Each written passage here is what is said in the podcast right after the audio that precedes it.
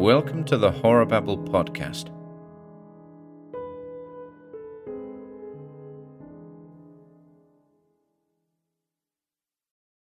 Return to the Sabbath by Robert Bloch. 1. It's not the kind of story that the columnists like to print. It's not the yarn press agents love to tell. When I was still in the public relations department at the studio, they wouldn't let me break it. I knew better than to try, for no paper would print such a tale. We publicity men must present Hollywood as a gay place, a world of glamour and stardust. We capture only the light, but underneath the light, there must always be shadows. I've always known that. It's been my job to gloss over those shadows for years but the events of which I speak form a disturbing pattern too strange to be withheld. The shadow of these incidents is not human. It's been the cursed weight of the whole affair that has proved my own mental undoing. That's why I resigned from the studio post, I guess. I wanted to forget, if I could. And now I know that the only way to relieve my mind is to tell the story. I must break the yarn, come what may. Then perhaps I can forget Karl Jorla's eyes. The affair dates back to one September evening, almost three years ago. Les Kincaid and I were slamming down on Main Street in Los Angeles that night. Les is an assistant producer up at the studio, and there was some purpose in his visit. He was looking for authentic types to fill minor roles in a gangster film he was doing. Les was peculiar that way. He preferred the real article rather than the casting bureau's ready made imitations. We'd been wandering around for some time, as I recall past the great stone chows that guard the narrow alleys of Chinatown, over through the tourist trap that is Olvera Street, and back along the flop houses of Lower Main. We walked by the cheap burlesque houses, eyeing the insolent Filipinos that sauntered past, and jostling our way through the usual Saturday night slumming parties. We were both rather weary of it all. That's why, I suppose, the dingy little theatre appealed to us. Let's go in and sit down for a while, Les suggested. I'm tired. Even a Main Street burlesque show has seats in it, and I felt ready for a nap. The callipygy of the stage attraction did not appeal to me, but I acceded to the suggestion and purchased our tickets. We entered, sat down, suffered through two striptease dances, an incredibly ancient blackout sketch, and a grand finale. Then, as is the custom in such places, the stage darkened and the screen flickered into life. We got ready for our doze then. The pictures shown in these houses are usually ancient specimens of the quickie variety, fillers provided to clear the house. As the first blaring notes of the soundtrack heralded the title of the opus, I closed my eyes, slouched lower in my seat, and mentally beckoned to Morpheus. I was jerked back to reality by a sharp dig in the ribs. Les was nudging me and whispering. Look at this, he murmured prodding my reluctant body into wakefulness. Ever see anything like it? I glanced up at the screen. What I expected to find, I do not know, but I saw horror. There was a country graveyard, shadowed by ancient trees through which flickered rays of mildewed moonlight. It was an old graveyard, with rotting headstones set in grotesque angles as they leered up at the midnight sky. The camera cut down on one grave, a fresh one, the music on the soundtrack grew louder in cursed climax, but I forgot camera and film as I watched. That grave was reality, hideous reality. The grave was moving. The earth beside the headstone was heaving and churning, as though it were being dug out, not from above, but from below. It quaked upward ever so slowly, terribly. Little clods fell. The sod pulsed out in a steady stream, and little rills of earth kept falling in the moonlight as though there was something clawing the dirt away, something clawing from beneath. That something, it would soon appear, and I began to be afraid. I, I didn't want to see what it was. The clawing from below was not natural. It held a purpose not altogether human. Yet I had to look. I had to see him, it, emerge. The sod cascaded in a mound, and then I was staring at the edge of the grave looking down at the black hole that gaped like a corpse mouth in the moonlight. Something was coming out. Something slithered through that fissure, fumbled at the side of the opening. It clutched the ground above the grave, and in the baleful beams of that demon's moon, I knew it to be a human hand, a thin, white human hand that held but half its flesh, the hand of a lich, a skeleton claw. A second talon gripped the other side of the excavation top, and now, slowly, insidiously, arms emerged, naked, fleshless arms. They crawled across the earth sides like leprous white serpents, the arms of a cadaver, a rising cadaver. It was pulling itself up, and as it emerged, the cloud fell across the moon path. The light faded to shadows as the bulky head and shoulders came into view. One could see nothing, and one was thankful. But the cloud was falling away from the moon now. In a second, the face would be revealed the face of the thing from the grave, the resurrected visage of that which should be rotted in death. What would it be? The shadows fell back. A figure rose out of the grave, and the face turned toward me. I looked and saw. Well, you've been to horror pictures. You know what one usually sees the ape man, or the maniac, or the death's head, the papier mache grotesquerie of the makeup artist, the skull of the dead. I saw none of that. Instead, there was horror. It was the face of a child, I thought, at first. No, not a child, but a man with a child's soul. The face of a poet, perhaps, unwrinkled and calm. Long hair framed a high forehead, crescent eyebrows tilted over closed lids. The nose and mouth were thin and finely chiseled. Over the entire countenance was written an unearthly peace. It was as though the man were in a sleep of somnambulism or catalepsy, and then the face grew larger, the moonlight brighter, and I saw more. The sharper light disclosed tiny touches of evil. The thin lips were fretted, maggot kissed. The nose had crumbled at the nostrils. The forehead was flaked with putrefaction, and the dark hair was dead, encrusted with slime. There were shadows in the bony ridges beneath the closed eyes. Even now, the skeletal arms were up, and bony fingers brushed at those dead pits as the rotted lids fluttered apart. The eyes opened. They were wide, staring, flaming, and in them was the grave. They were eyes that had closed in death and opened in the coffin under earth. They were eyes that had seen the body rot and the soul depart to mingle in worm raven darkness below. They were eyes that held an alien life, a life so dreadful as to animate the cadaver's body and force it to claw its way back to outer earth. They were hungry eyes, triumphant now, as they gazed in graveyard moonlight on a world they had never known before. They hungered for the world as only death can hunger for life, and they blazed out of the corpse pallid face in icy joy. Then the cadaver began to walk, it lurched between the graves, lumbered before ancient tombs. It shambled through the forest night until it reached a road. Then it turned up that road slowly, slowly. And the hunger in those eyes flamed again as the lights of a city flared below. Death was preparing to mingle with men. 2.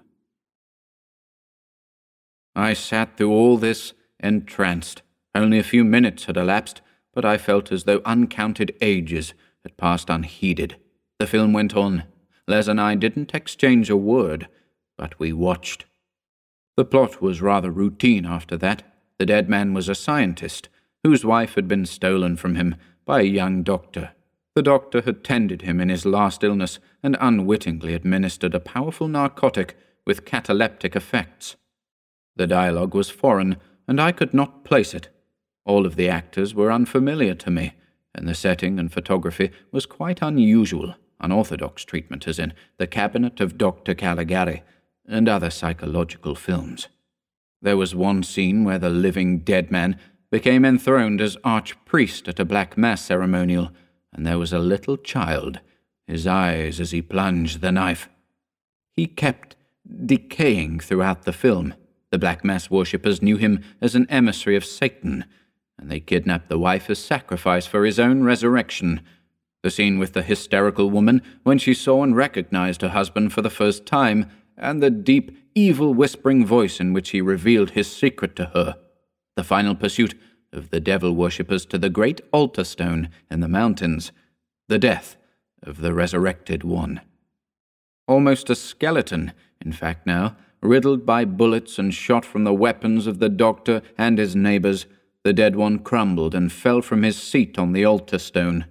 And as those eyes glazed in second death, the deep voice boomed out in a prayer to Sathanas. The lich crawled across the ground to the ritual fire, drew painfully erect, and tottered into the flames. And as it stood, weaving for a moment in the blaze, the lips moved again in infernal prayer, and the eyes implored not the skies, but the earth. The ground opened in a final flash of fire, and the charred corpse fell through. The master claimed his own. It was grotesque, almost a fairy tale in its triteness. When the film had flickered off and the orchestra blared the opening for the next flesh show, we rose in our seats, conscious once more of our surroundings. The rest of the mongrel audience seemed to be in a stupor almost equal to our own. Wide eyed Japanese sat staring in the darkness. Filipinos muttered covertly to one another. Even the drunken labourers seemed incapable of greeting the grand opening with their usual ribald hoots. Trite and grotesque the plot of the film may have been, but the actor who played the lead had instilled it with ghastly reality. He had been dead. His eyes knew, and the voice was the voice of Lazarus awakened. Les and I had no need to exchange words. We both felt it. I followed him silently as he went up the stairs to the manager's office. Edward Relch was glowering over the desk. He showed no pleasure at seeing us barge in. When Les asked him where he had procured the film for this evening and what its name was, he opened his mouth and emitted a cascade of curses we learned that Return to the Sabbath had been sent over by a cheap agency from out Inglewood way, that a Western had been expected, and the damned foreign junk substituted by mistake. A hell of a picture this was, for a girl show.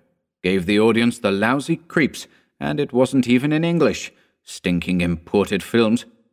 It was some time before we managed to extract the name of the agency from the manager's profane lips, but five minutes after that, Les Kincaid was on the phone speaking to the head of the agency. An hour later, we were out at the office. The next morning, Kincaid went in to see the big boss, and the following day, I was told to announce for publication that Karl Jorla, the Austrian horror star, had been signed by cable to our studio, and he was leaving at once for the United States. 3. It was a stroke of genius on Kincaid's part. We all felt that way about the matter. Horror pictures were on the way in. Karloff and Lugosi were turning out their early numbers over at Universal and grossing big. Lionel Atwill was doing his usual villainy on several lots, and profitably so.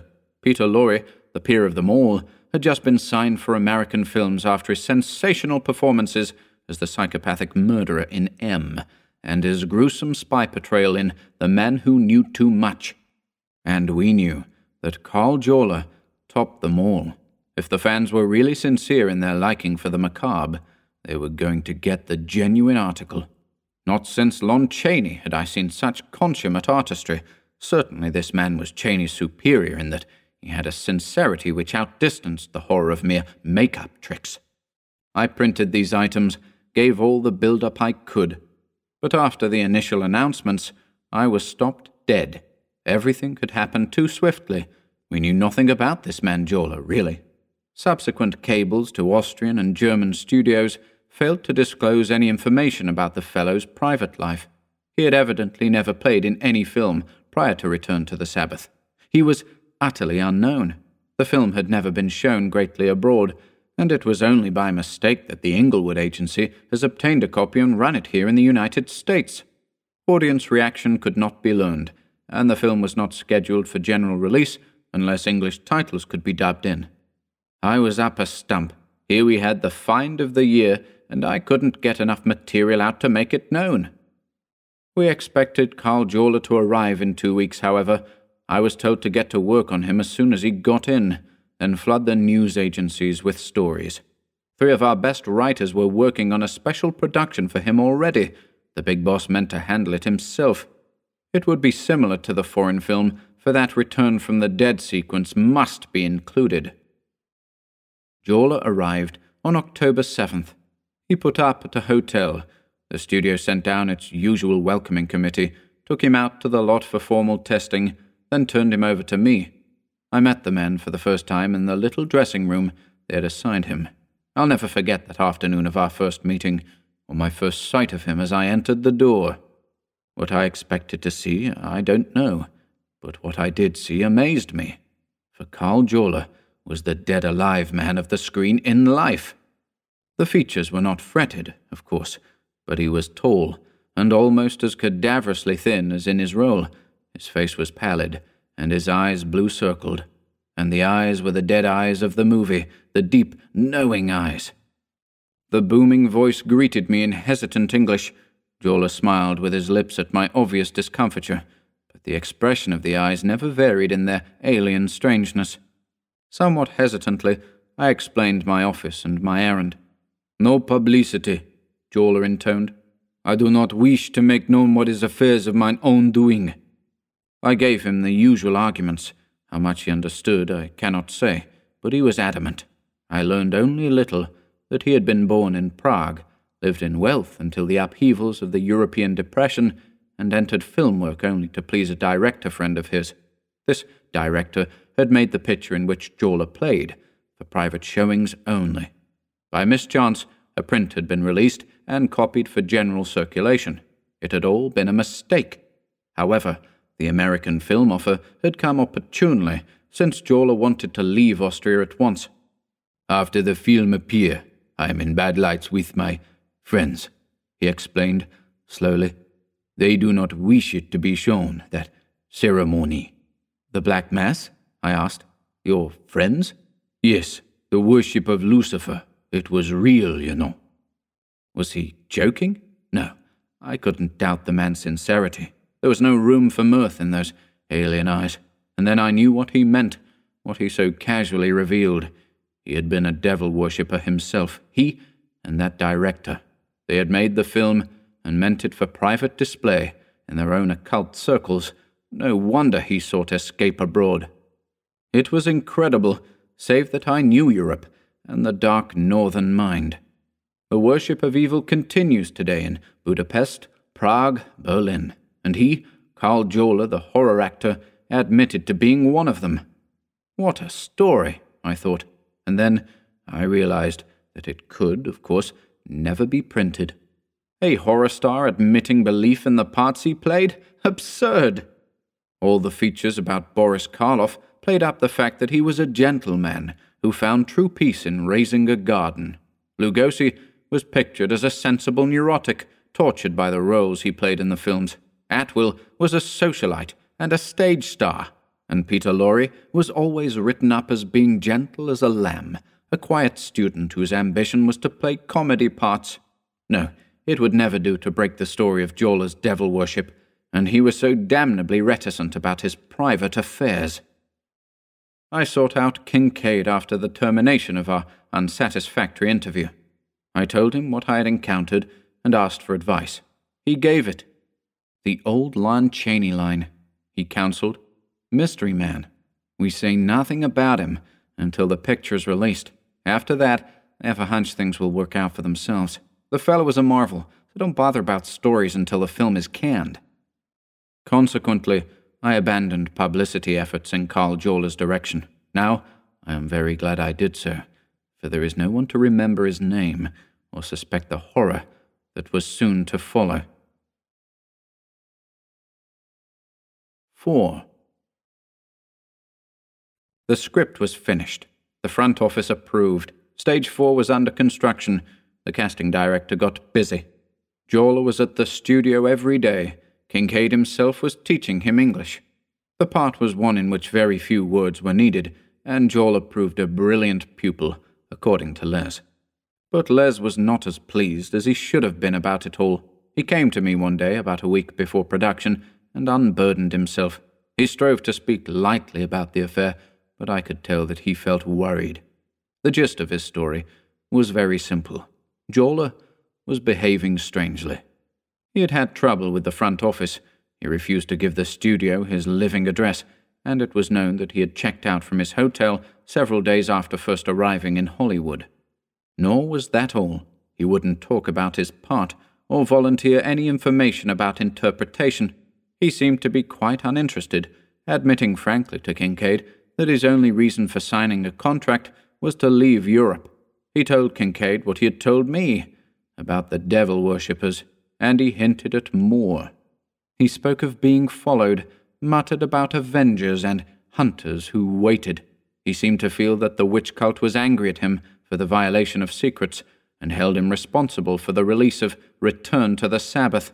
That, he explained, was why he would not give his address, nor speak of his past life for publication.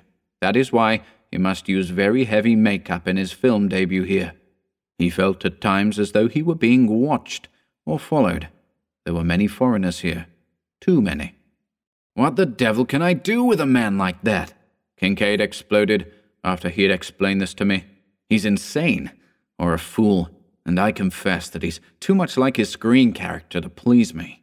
The damned casual way in which he professes to have dabbled in devil worship and sorcery. He believes all this, and, well, I'll tell you the truth. I came here today because of the last thing he spoke of to me this morning. He came down to the office. At first, when he walked in, I didn't know him. The dark glasses and muffler helped, of course, but he himself had changed. He was trembling and walked with a stoop, and when he spoke, his voice was like a groan. He showed me this. Kincaid handed me the clipping. It was from the London Times, through European press dispatches. A short paragraph giving an account of the death of Fritz Ohmann, the Austrian film director. He had been found strangled in a Paris garret, and his body had been frightfully mutilated. It mentioned an inverted cross branded on his stomach above the ripped entrails. Police were seeking the murderer. I handed the clipping back in silence. So what? I asked, but I had already guessed his answer. Fritz Ohmann, Kincaid said slowly, was the director of the picture in which Karl Jorla played. The director, who with Jorla knew the devil worshippers. Jorla says that he fled to Paris and that they sought him out. I was silent. Mess, grunted Kincaid. I've offered Jorla police protection, and he's refused. I can't coerce him under the terms of our contract. As long as he plays the part, he's secure with us. But he has the jitters, and I'm getting them. He stormed out. I couldn't help him. I sat thinking of Karl Jorla, who believed in devil gods, worshipped, and betrayed them. And I could have smiled at the absurdity of it all if I hadn't seen the man on the screen and watched his evil eyes. He knew. It was then that I began to feel thankful we had not given Jorla any publicity. I had a hunch. During the next few days, I saw Jorla but seldom. The rumours, however, began to trickle in. There had been an influx of foreign sightseers at the studio gates. Someone had attempted to crash through the barriers in a racing car. An extra, in a mob scene over on Lot 6, had been found carrying an automatic beneath his vest. When apprehended, he had been lurking under the executive office windows. They had taken him down to headquarters, and so far the man had refused to talk. He was a German. Jorla came to the studios every day in a shuttered car. He was bundled up to the eyes. He trembled constantly. His English lessons went badly. He spoke to no one. He had hired two men to ride with him in his car. They were armed. A few days later, news came that the German extra had talked. He was evidently a pathological case. He babbled wildly of a black cult of Lucifer, known to some of the foreigners around town. It was a secret society purporting to worship the devil, with vague connections in the mother countries.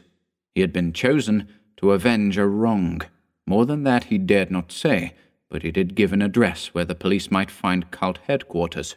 The place, a dingy house in Glendale, was quite deserted, of course. It was a queer old house, with a secret cellar beneath the basement, but everything seemed to have been abandoned. The man was being held for examination by an alienist. I heard this report with deep misgivings. I knew something of Los Angeles's and Hollywood's heterogeneous foreign population. God knows, Southern California has attracted mystics and occultists from all over the world. I've even heard rumors about stars being mixed up in unsavory secret societies, things one would never dare to admit in print, and Jorla was afraid. That afternoon, I tried to trail his black car as it left the studio for his mysterious home, but I lost the track in the winding reaches of Topanga Canyon. It had disappeared into the secret twilight of the Purple Hills, and I knew then that there was nothing I could do. Jorla had his own defenses, and if they failed, we at the studio could not help. That was the evening he disappeared. At least, he did not show up the next morning at the studio, and production was to start in two days. We heard about it. The boss and Kincaid were frantic. The police were called in, and I did my best to hush things up. When Jorla did not appear the following morning, I went to Kincaid and told him about my following the car to Topanga Canyon. The police went to work. Next morning was production. We spent a sleepless night of fruitless vigil. There was no word. Morning came, and there was unspoken dread in Kincaid's eyes as he faced me across the office table. Eight o'clock. We got up and walked silently across the lot to the studio cafeteria. Black coffee was badly needed. We hadn't had a police report for hours. We passed stage four, where the Jorla crew was at work. The noise of hammers was mockery. Jorla, we felt, would never face a camera today, if ever. Bleskind, the director of the untitled horror opus, came out of the stage office as we passed. His paunchy body quivered as he grasped Kincaid's lapels and piped, Any news? Kincaid shook his head slowly. Bleskind thrust a cigar into his tense mouth. We're shooting ahead, he snapped. We'll shoot around Jorla. If he doesn't show up when we finish the scenes in which he won't appear, we'll get another actor. But we can't wait. The squat director bustled back to the stage. Moved by a sudden impulse, Kincaid grasped my arm and propelled me after Bleskind's waddling form. Let's see the opening shots, he suggested. I want to see what kind of story they've given him. We entered stage four.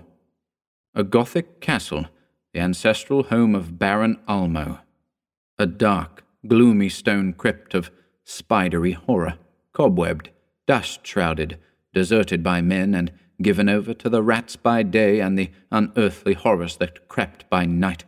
An altar stood by the crypt, an altar of evil, the great black stone on which the ancient Baron Ulmo and his devil cult had held their sacrifices.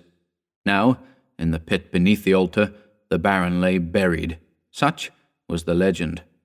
According to the first shot scheduled, Sylvia Channing, the heroine, was exploring the castle. She had inherited the place and taken it over with her young husband. In this scene, she was to see the altar for the first time, read the inscription on its base. This inscription was to prove an unwitting invocation, opening up the crypt beneath the altar and awakening Jorla as Baron Ulmo from the dead. He was to rise from the crypt then and walk, it was at this point that the scene would terminate, due to Jorla's strange absence. The setting was magnificently handled. Kincaid and I took our places beside Director Bleskind as the shot opened. Sylvia Channing walked out on the set, the signals were given, lights flashed, and the action began. It was pantomimic. Sylvia walked across the cobwebbed floor, noticed the altar, examined it. She stooped to read the inscription then whispered it aloud. There was a drone as the opening of the altar crypt was mechanically begun. The altar swung aside, and the black, gaping pit was revealed. The upper camera swung to Sylvia's face. She was to stare at the crypt in horror, and she did it most magnificently. In the picture, she would be watching Jorla emerge. Bleskind prepared to give the signal to cut action. Then something emerged from the crypt. It was dead, that thing, that horror with a mask of faceless flesh. Its lean body was clothed in rotting rags, and on its chest was a bloody crucifix, inverted, carved out of dead flesh.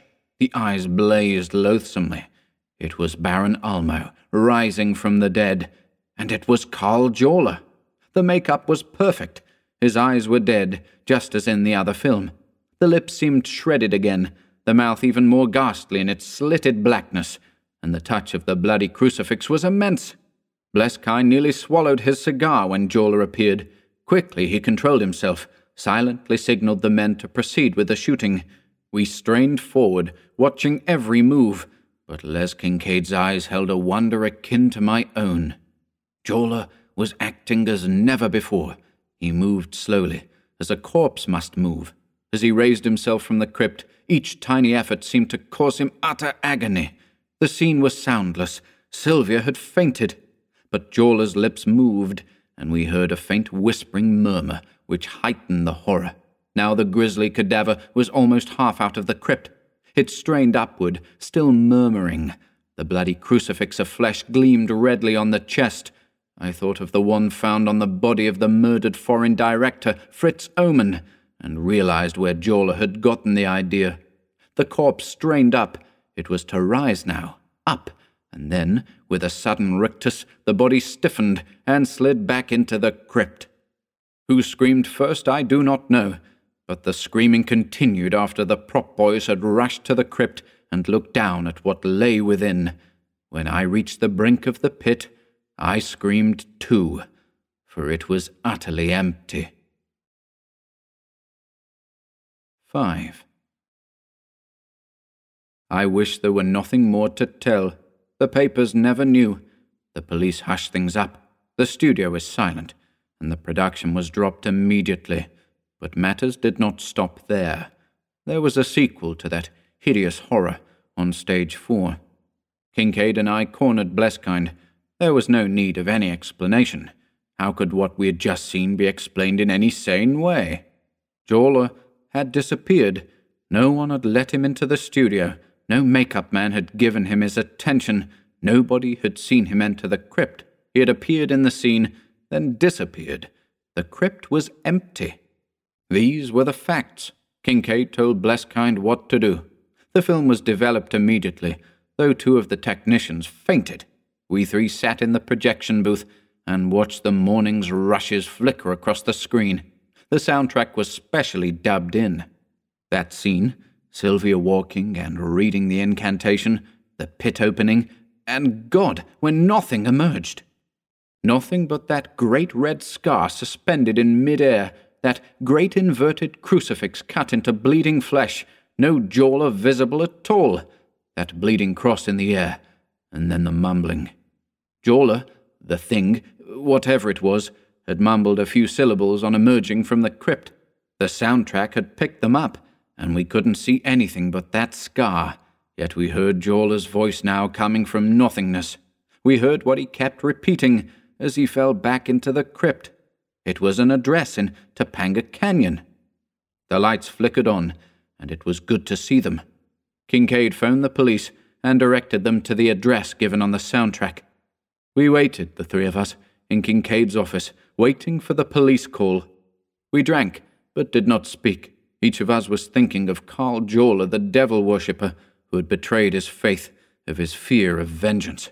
We thought of the director's death and the bloody crucifix on his chest, remembered Jorla's disappearance, and then that ghastly ghost thing on the screen, the bloody thing that hung in mid-air as Jorla's voice groaned the address.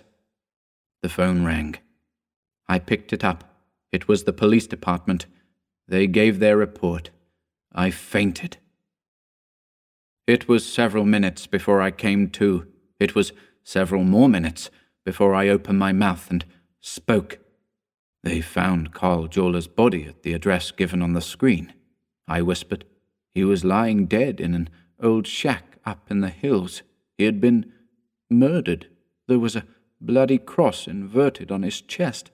They think it was the work of some fanatics, because the place was filled with books on sorcery and black magic. They say. I paused. Kincaid's eyes commanded, Go on. They say, I murmured, that Jorla had been dead for at least three days.